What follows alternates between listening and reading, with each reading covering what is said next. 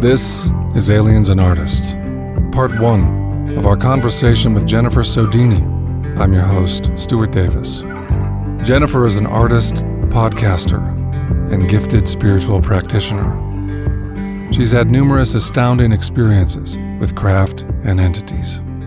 Yeah, so um, in the summer of two thousand fourteen, uh, the person I was dating at the time, you know, he was a tour manager for, for this band, and he had been out on tour for weeks, and he was home for like a weekend, and we decided to get together a group of friends and go down to the beach and just hang out. And originally we planned to like hang out, have some beers, just like have a time. But as soon as we got to the beach, uh, cop saw that we had alcohol and confiscated it.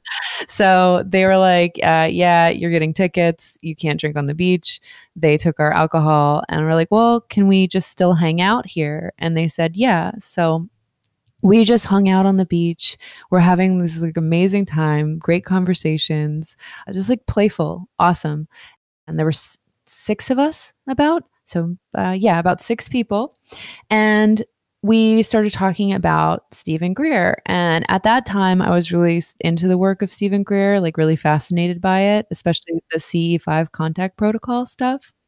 And I had the app on my phone, and I started talking about like crop circle tones and look, you know, you can play crop circle tones. So I had the crop circle tones playing on my phone. We're laughing again, having this great time, sober, dead sober. And we look into the sky and see these two beautiful glowing orbs dancing. And the way that they were moving was almost like this double helix of D N A, like moving from one side to the other side. And we're all like, oh my God, I can't believe this. Like, what, what is happening? So this goes on for about fifteen minutes, and it literally felt like they were dancing for us. And in my mind, because I was just like, oh my God, this proves the point that if E Ts respond to higher consciousness and all we've been doing here is laughing and playful and like childlike energy and playing crop circle tones, they work. Look, we all feel it. And it was like, we were just like so overjoyed and just feeling this excitement. And then, you know, as we're looking at this, one of the people we were with turns to, you know, my, my ex and was like, yeah, well, isn't there like other different like alien races? Aren't there like some scary ones? Aren't there like reptilians? And my ex starts talking about, we have this friend who works in fashion who claims to be a reptilian shapeshifter from the sixth dimension. And he brought him up just in jest. And then we both look up, this girl and I look up at the sky at the same time, and we see a gigantic black, somewhat translucent triangle, like gigantic. I can't even contextualize how huge this thing was. Hover over our heads silently and go into the horizon. And this wave of terror hit through us in such a way that every time I think about it, I feel it. It was like a shock wave. And we all were like, holy shit, we have to get off of the beach. This is terrifying. What just happened? But like in, in our brain at that moment, I'm thinking, oh my God, he was just talking about reptilian aliens. So like, this is like a reptilian craft coming for us or something. You know, all these thoughts start running through our heads. So we all rush off of the beach, run and go to my, my apartment and just try to unpack what happened to us. We're like, oh my God, what was that? All of us just completely terrified, because it went from this beautiful dancing of these glowing orbs that felt like pure, beautiful spirit to this nefarious feeling black triangle hovering over us in a way that was just so frightening. Um, and it just, it shook me so much that my right arm was just shaking to the point that like I could barely hold a pen, shaking so terribly. And then, you know, my ex had to go back out on tour like two days later. So we're all, they all stay, we hung out at the apartment, talk, everybody leaves. Two days later, my ex has to go out on tour, and I'm just shaken. shaken so deeply about what I felt, what I experienced, that this thing that I just have no words for. And then not a few days later, you know, I've had sleep paralysis a few times in my life. Uh, I get it a lot when I sleep on the plane, where I'm sleeping and then I, I wake up and I can't move my body. But it's very short. It's very, uh, you know, you can tell that you're still in like a dreamy state. I've never had anything happen like this to me before or since this instance, but a few days after this happens, I'm in my apartment sleeping alone, and I wake up completely paralyzed, but completely aware as if, as if I'm looking at my room right in front of me right now, and I hear people in my apartment looking through my things, talking about what books I'm reading, talking about what's in my journals, talking about all of what's in my apartment. And I'm struggling to scream, and I can't scream. I'm struggling to move. I can't move. I hear this go on. And then all of a sudden, as as I'm like petrified of hearing these things in my apartment, somebody taps my right shoulder, and I wake up and I can move my body again, and everything's gone. Including the shaking arm? No, the shaking arm, still, still when I think about it, I, I get. Oh my God. If you don't mind, I'd like to circle back and unpack some of the specific components in these experiences. What a riveting roller coaster in this constellation of encounters. To begin with, looking back on the Stephen Greer element in your experience, C E five, for those who don't know, is a set of protocols for human-initiated contact with non-human intelligences. Meditation and consciousness are used to invite encounters with these N H Is. Usually at a distance, people on the ground, U F Os in the sky. I don't believe Greer invented these methods, but he popularized them. As to your experience, the way you were playfully using the C E five app on your phone, the group of you, giddy, dancing around at such results being produced. Looking back, you do feel there was a one-to-one correlation between your intention, your meditation, that conjured those first two orbs? Absolutely. Yeah. Yeah. And did everyone else feel that to be the case in the moment? Well, the only person that I'd say that was kind of riding my, my train of thought was my ex. So he was very much like uh, really into all these things, really excited about all I was learning, very much like a champion of these ideas. The other four people on the beach were just like normal, down to earth people that just actually th- thought that stuff was like kind of bullshit. And uh, I think it really kind of freak them out, because they're like, who who are these crazy people? Like, what has happened? Oh my God. What an introduction to these realms. When everyone got back to the apartment, was that all anyone could talk about? Was everyone still completely freaking out, poring over this for the remainder of the day? Oh, completely. It, it was at night, and, you know, to the two guys, the one guy was like, I don't ever want to talk about this again. I don't, I don't, I don't want everyone to talk about this again. Like, just really scared. Like, please don't ever bring this up. I, I just, I, I don't, I, I just want to pretend like this night never happened.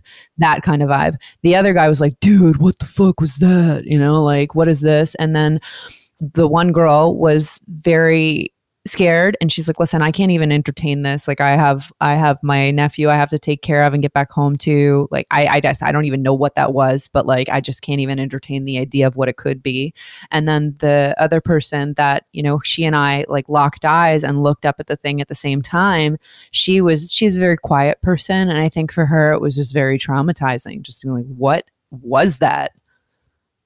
Yeah. It's basically a Rorschach blot of ontological shock, reverberating through all six people, manifesting distinctly among each respective experiencer. Regarding the triangle craft, I know you said you don't even have a context for how large it was, but if you were to say intuitively what its size was, are we talking about a football field, several car lengths? What might be a crude approximation? Uh, uh, imagining like maybe three, two or three stealth bombers, like smashed together, like that size. Oh my God. And when that triangle craft appeared, everyone in the group shared in that sudden experience of terror and menace coming over them? Yeah, they, it, it, everybody felt it collectively. The juxtaposition between the lightness and joy to the shockwave reverberation of terror. It almost just felt like a whoosh of terror that shot through all of us. Do you feel that was conveyed or transmitted from the craft itself? See, that's the thing. that I ha- am not positive about, because the timing was interesting that it appeared right after, you know, this person had asked a question about reptilians, and then my ex starts talking about like reptilian shapeshifters. So I don't know if that was just this, this seed planted. So we just felt that feeling because we thought that's what it was. Um, but it also felt like it kind of came off of that. It's been hard to unpack because when it first happened in my brain, I thought it was maybe like some, some other extraterrestrial entity that, that was checking us out, that maybe wasn't as nice. And then it wasn't until, you know, I had interviewed, I took a, a meeting with Sean Stone, who is deep in this space and researches this stuff. And, you know, he has a show on R T, and I had told him about what happened, and he saw, you know, I still had the shaking arm because that was a few weeks after it happened, um, when we met. And I told him what happened. He was like, oh, this happens all the time. He's like, those lights that you saw, those are definitely something of another world. But that black triangle you saw, that's like a black budget government thing. They have satellites. So like if something like that comes and they see it appear, they send that as like a scout ship to be like, hey, what's going on here? And I'm like, oh, well, that's equally terrifying. Exactly. There's not much consolation in that concept either. No. The timing around the arrival of the triangle in relation to the orbs, your friend asserting that it's human tech designed to disperse alien tech, is that your sense of it? Also, what happened with the orbs when the triangle craft did show up? Did they scatter? Was there interaction among the three objects present? The orbs disappeared after the craft came. Wow.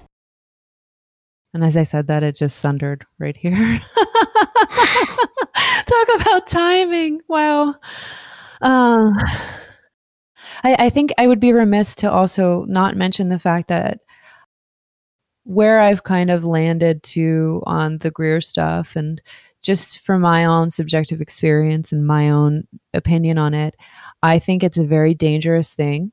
Because Greer has had this overzealousness that they're all just here to help us, that they're all benevolent, that they're all benign, that they're all just our star brothers and sisters, that they're all in a universe of billions and billions and billions of potentials, in a in a simulation of billions and billions of potentials. There is good and evil. There is bad and good. There is not just a higher evolved being that has arrived at goodness.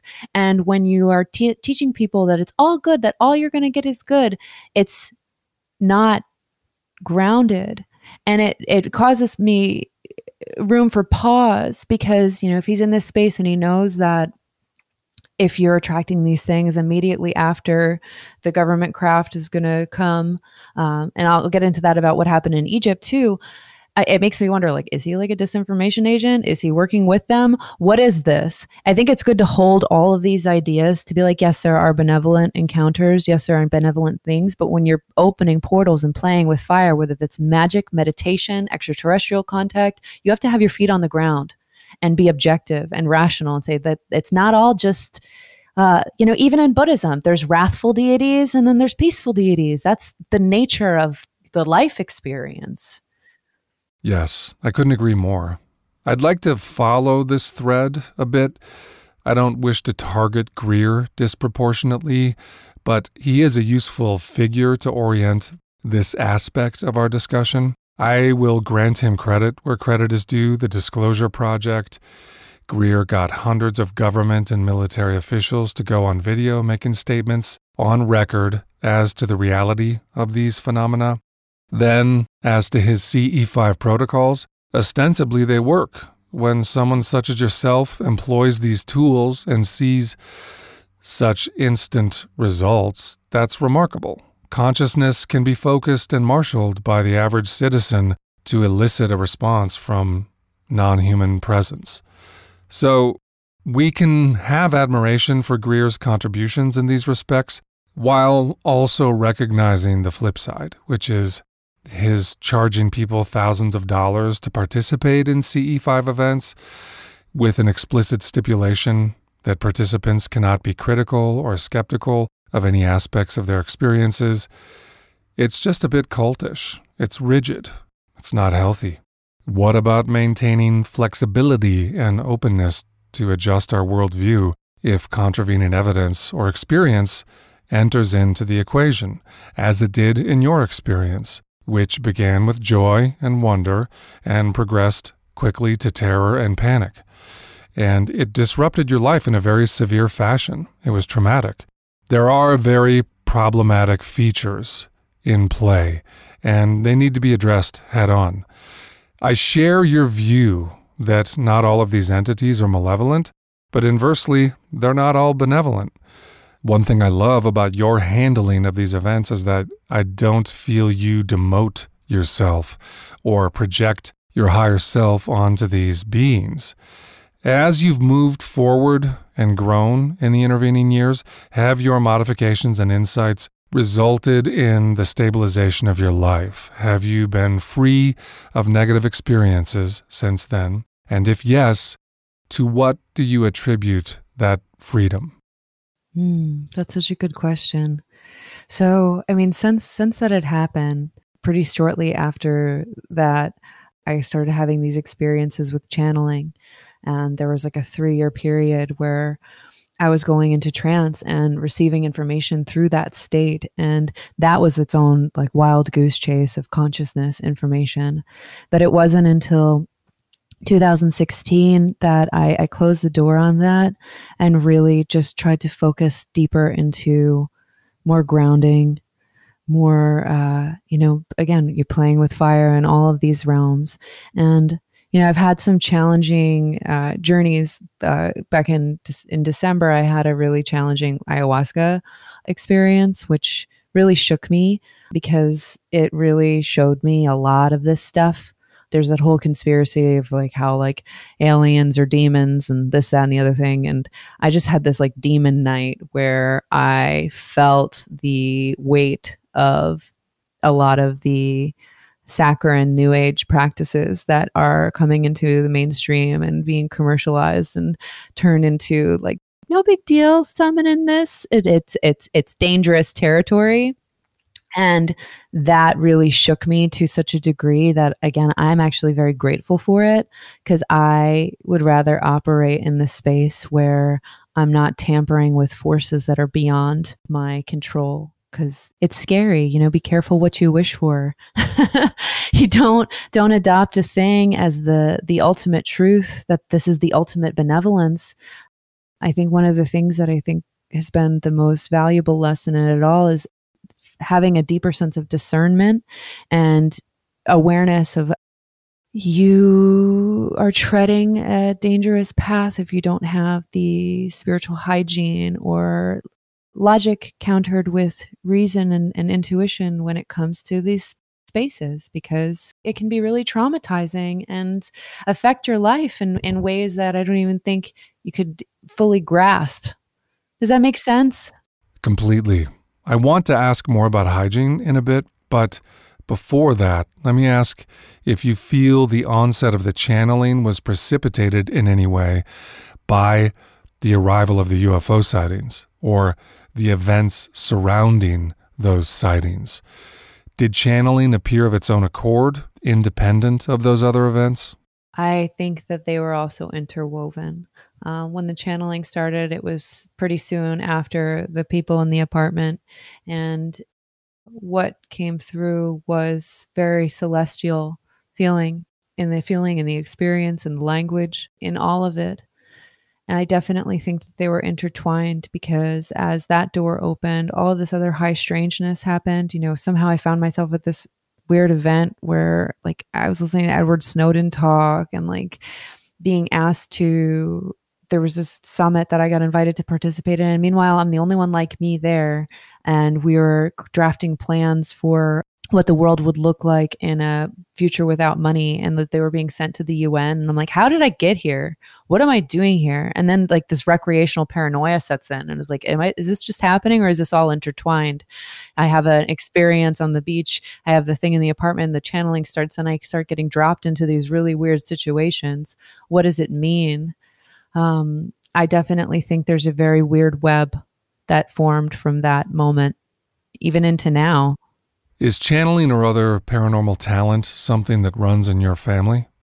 It's funny because my mom is not into spirituality, but she's always witnessed my innate gifts, you know, being the mother of a child that would have dreams and tell her that the dreams, what the dreams were, and see them unfold and come true.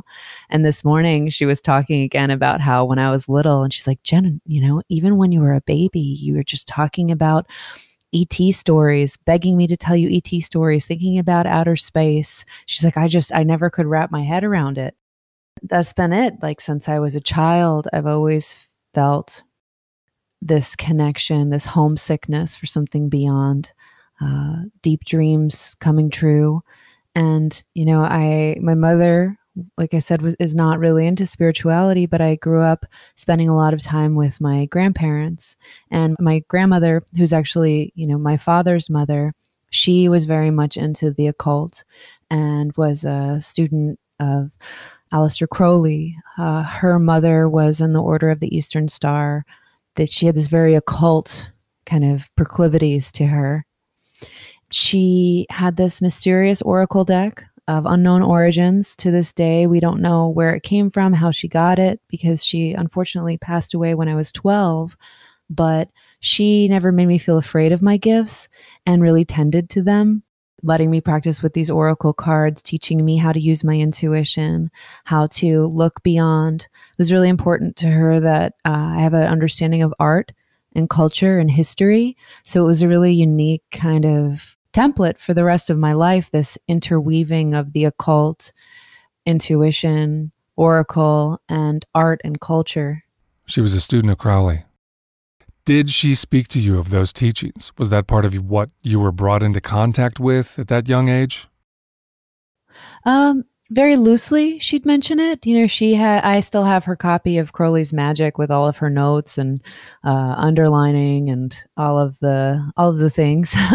But I, I really think she took it to a dark place. She was really into witchcraft and demonology, and she, I think, had a lot of regrets in her life because she had my dad, I think around like eighteen or nineteen, really young. And I think in another timeline, if she didn't get married young and have children, she would have wanted to be a doctor or a psychologist or do something. She was just so ahead of her time.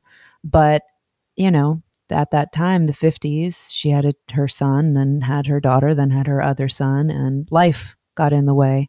And I think she turned to magic as a way to cope, but I think it she was more drawn to the lo- darker side of things.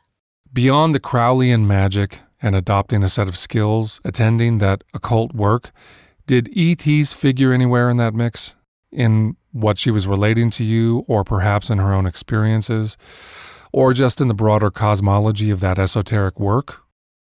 I think within the broader cosmology of it, because, you know, she, I always was asking her about aliens. She would encourage me and buy books. Um, I think she's actually the one who bought me my copy of Communion, which I read at a like ridiculously young age.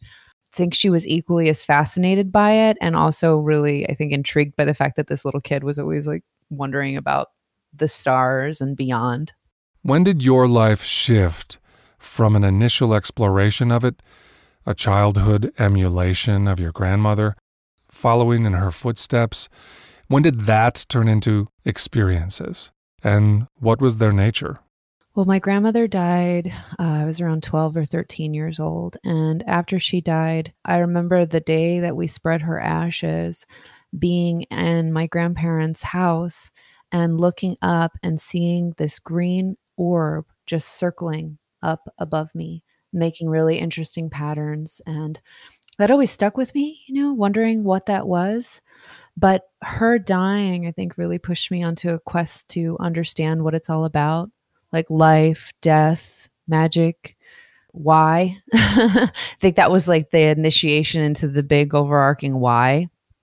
And after she died, I kind of, I think, went more down towards the witchcraft route, wondering about how to kind of harness my power to find some semblance of control when things felt so out of control.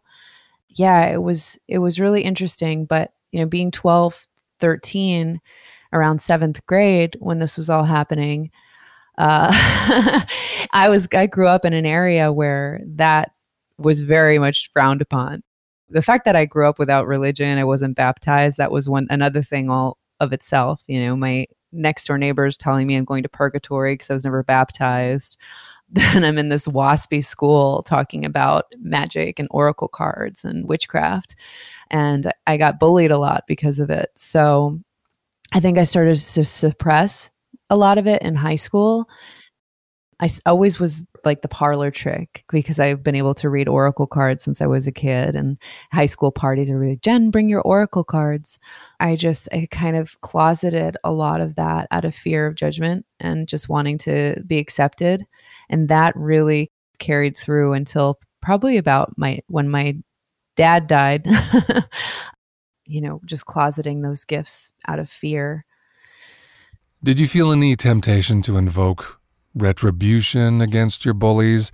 Did you experiment at all with responses using magic? Because that seems like a natural temptation for a beginner who's getting pushed around. It was tempting, but you know what's funny is that the most tempting thing was not to cause harm, but to be loved. So when I was younger, I did a lot of love magic. And I remember one of the times when I was like twelve or thirteen, I, I had like cast a spell on someone. And literally every time I did this invocation, he would call me. And it was like the weirdest thing where I was like, wow, this stuff works. Um, and it was a form of candle magic. But there is always a cost and a price for these things. And when you're tampering with someone's free will, I think it can get very dangerous. So you make a sacrifice to get a thing, and then you could really kind of get kind of karmic retribution. I think, you know, even segueing into the spiritual hygiene of all of these things, a lot of the lessons that I learned from these experiences in ineffable realms or cosmic powers have really shown me the power of discernment when it comes to this practice. We will definitely get into spiritual hygiene, but to add a bit of color to your last point, what might be a consequence to the spell caster of a magic working like that? As in, okay, that worked, but this is the cost of those rituals and it's too high. Yeah, I would say that the cost of that is a lot of bad luck, a lot of loss on the other end, end of it. Every time when I was younger and practiced any sort of like love magic, on the other hand of it was a lot of bad luck and loss, in my subjective experience. And that seems to be the case. You know, if any, if you dive deeper into any of these occult rituals, there is a price to pay for all of the things that you get. It's like if you give a moose a muffin, that kid's story, it, it's never ending. But I think when you're tampering with free will, that gets to dangerous territory. I do recall there was a point in your teenage years when it got dark. The gravity and the intensity was too much, and you stopped. Can you share what it was like to cross that fulcrum? Why did it become so clear you would stop at that time?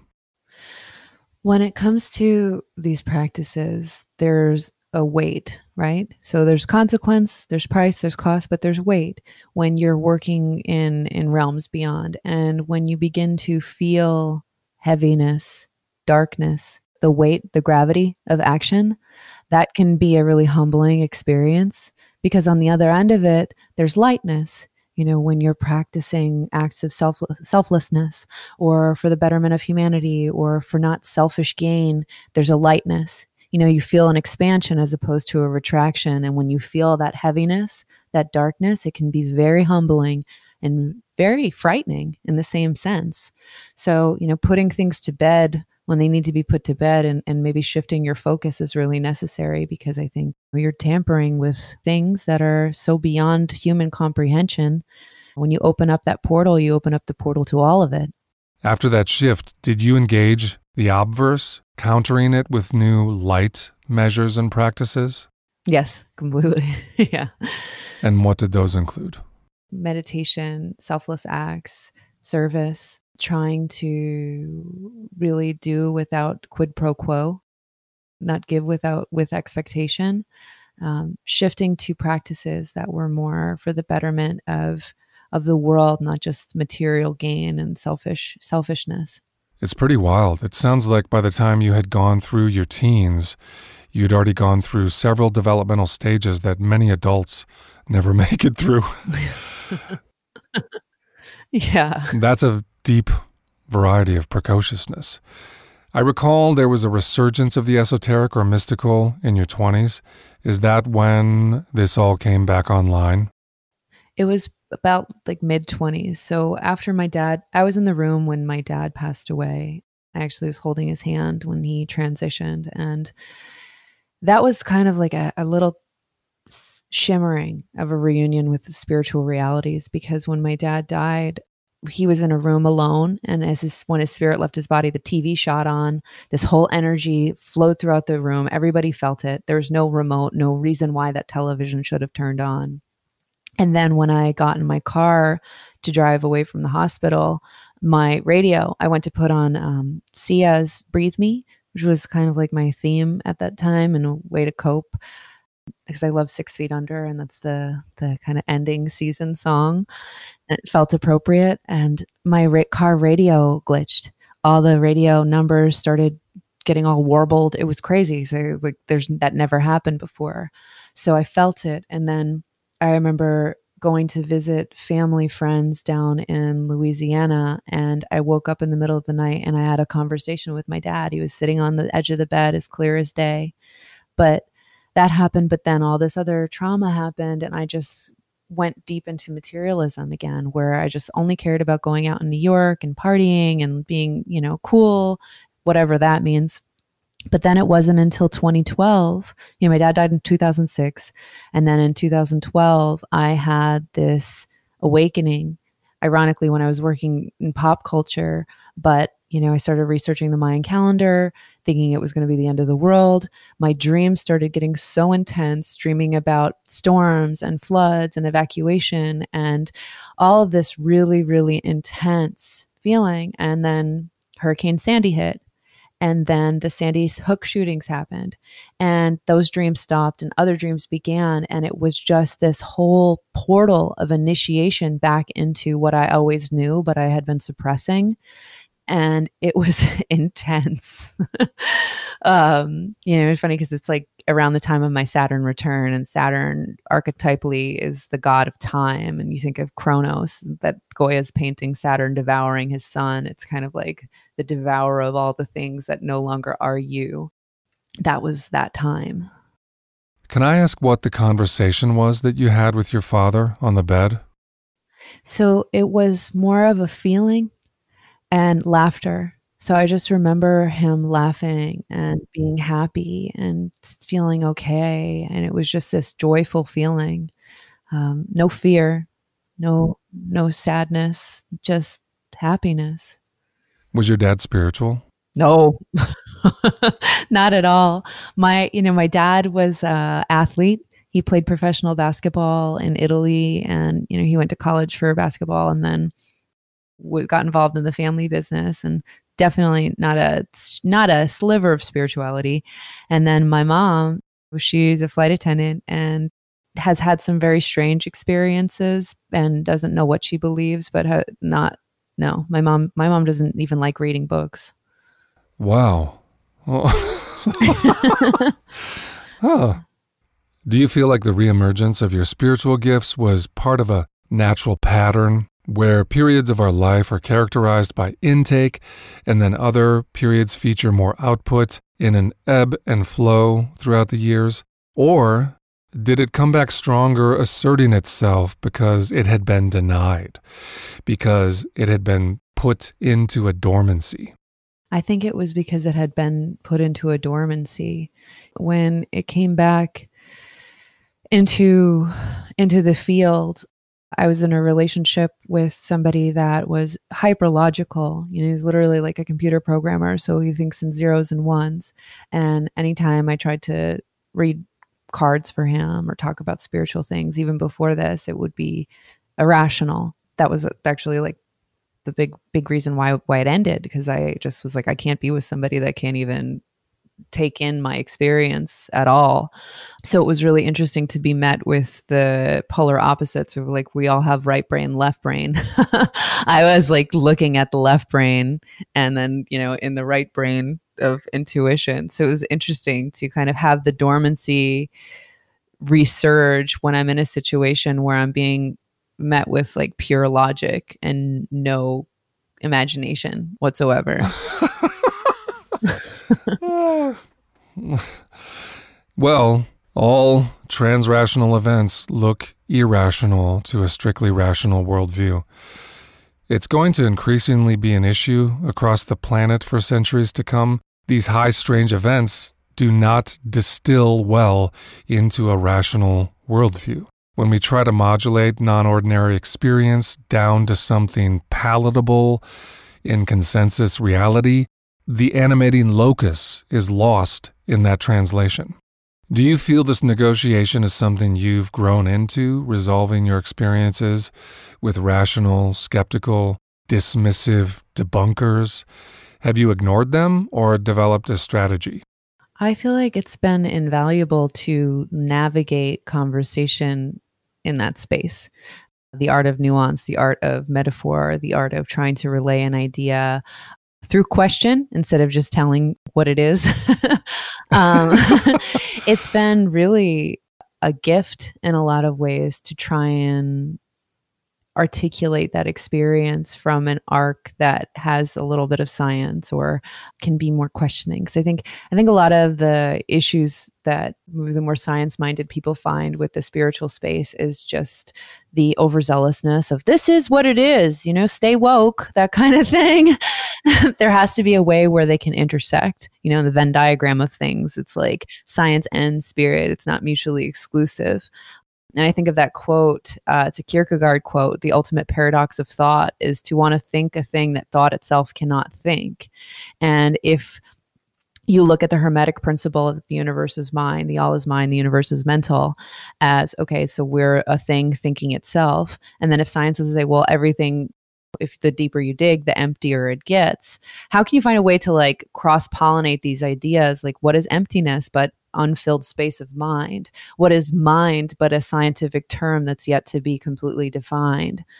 It's an interesting exercise in conversation and and the art of that, you know, art- articulating experiences that shouldn't be dismissed. Just like any scientific thesis, you have to test and see. And yeah, to be so finite and I, and I answer that spirituality is r- irrational, or, you know, extraterrestrials are thinking about that as irrational, or the experiences that you had are not r- rational. That's like gaslighting somebody.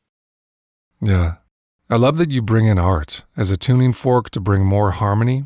To use a musical analogy, one way to conceive of the self is as a choir of perspectives. And the rational voice in that choir, the rational perspective, is beautiful. It's needed, but it's not the whole choir, nor do we want a never-ending rational solo from that voice, so to speak. Because to create symphonic work, all the voices need to be able to sing. And there needs to be a choir director. We don't want that beautiful rational tenor throwing a coup and attempting to conduct the entire choir. The other thing that's fascinating about the rational bandwidth is that where these enigmas are concerned is how recently it appeared. Even in the arc of human development, in the history of bipedal hominids, rationality is a new shiny toy. It's a thin veneer atop a richly stratified consciousness.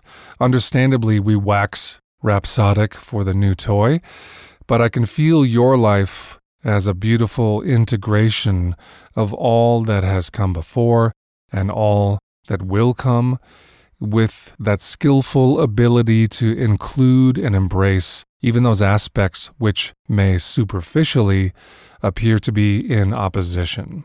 Were there events earlier in your life before the two thousand fourteen event, that sea change experience on the beach, which may have had non-ordinary characteristics that may have connections to the craft or the orb events? More in the dream state, dream state contact. There had been a few kind of anomaly experiences in front of my grandparents' house, but probably the most significant is the one with the orbs that we'd factor into. And, you know, obviously we'll talk about what happened in Egypt as well. But uh, that was the one that summer of twenty fourteen that really uh, shook me in a way that I still think about and get the shaking arm. I definitely think there's a very weird web that formed from that moment, even into now. Be sure to catch part two of our conversation with Jennifer Sodini, where we discuss her astonishing sightings in Egypt at the Great Pyramid. It's an unforgettable account. For more information on Jennifer Sodini, go to jennifer sodini dot com or check the show notes.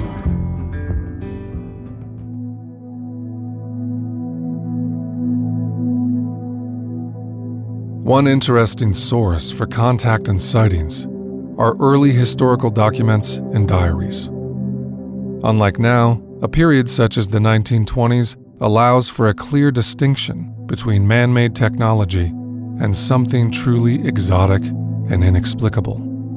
Artist Nicholas Roerich lived in the nineteen twenties. He was an acclaimed painter and also a Buddhist scholar, which is why he spent years traveling through Mongolia, China, India, and Tibet. As an artist traversing the top of the world for inspiration and insight, Roerich had an encounter that baffles readers to this day. In his diary, Altai Himalaya, Roerich wrote on August fifth, nineteen twenty-six, quote, "Something remarkable. We were in our camp in the Kukunor district, not far from the Humboldt chain. In the morning, about half past nine, some of our caravanners noticed a remarkably big black eagle flying above us. Seven of us began to watch this unusual bird. At the same moment, another one of our caravanners remarked, 'There is something far above the bird,' and he shouted his astonishment. We all saw, in direction from north to south, something big and shiny reflecting the sun, like a huge oval moving at great speed. Crossing our camp, this thing changed its direction from south to southwest, and we saw how it disappeared in the intense blue sky. We even had time to take our field glasses and saw quite distinctly an oval form with a shiny surface, one side which was brilliant from the sun." End quote. This artist in nineteen twenty-six, hiking on top of the world, spotted a metallic egg crossing the sky, got out his binoculars, and took a closer look. Of course, accounts of ovoid craft in the U F O literature have since become too numerous to count. How far back did these experiences go? Perhaps they even precede artists themselves. There's an entire museum in New York dedicated to Roerich's work. Check the show notes to find a link to that site. Aliens and Artists is brought to you by The Liminal Muse, offering one-on-one sessions with me, Stuart Davis. Sessions focus on spirituality, creativity, and a variety of paranormal experience. Go to the liminal muse dot com to book a session.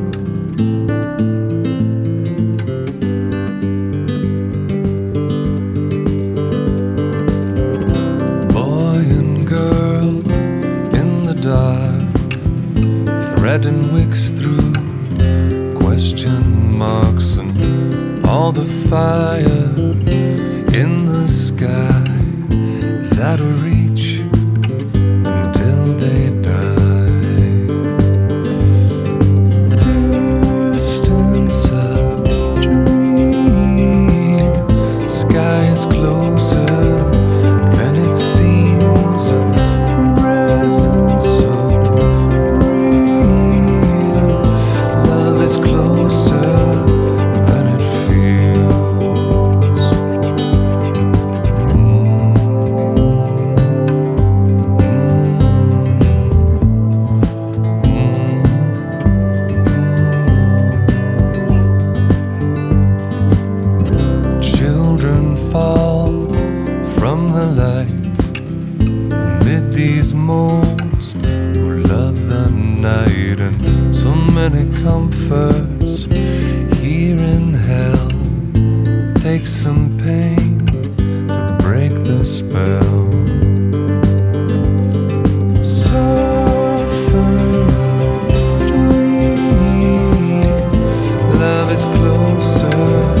than it seems, a presence so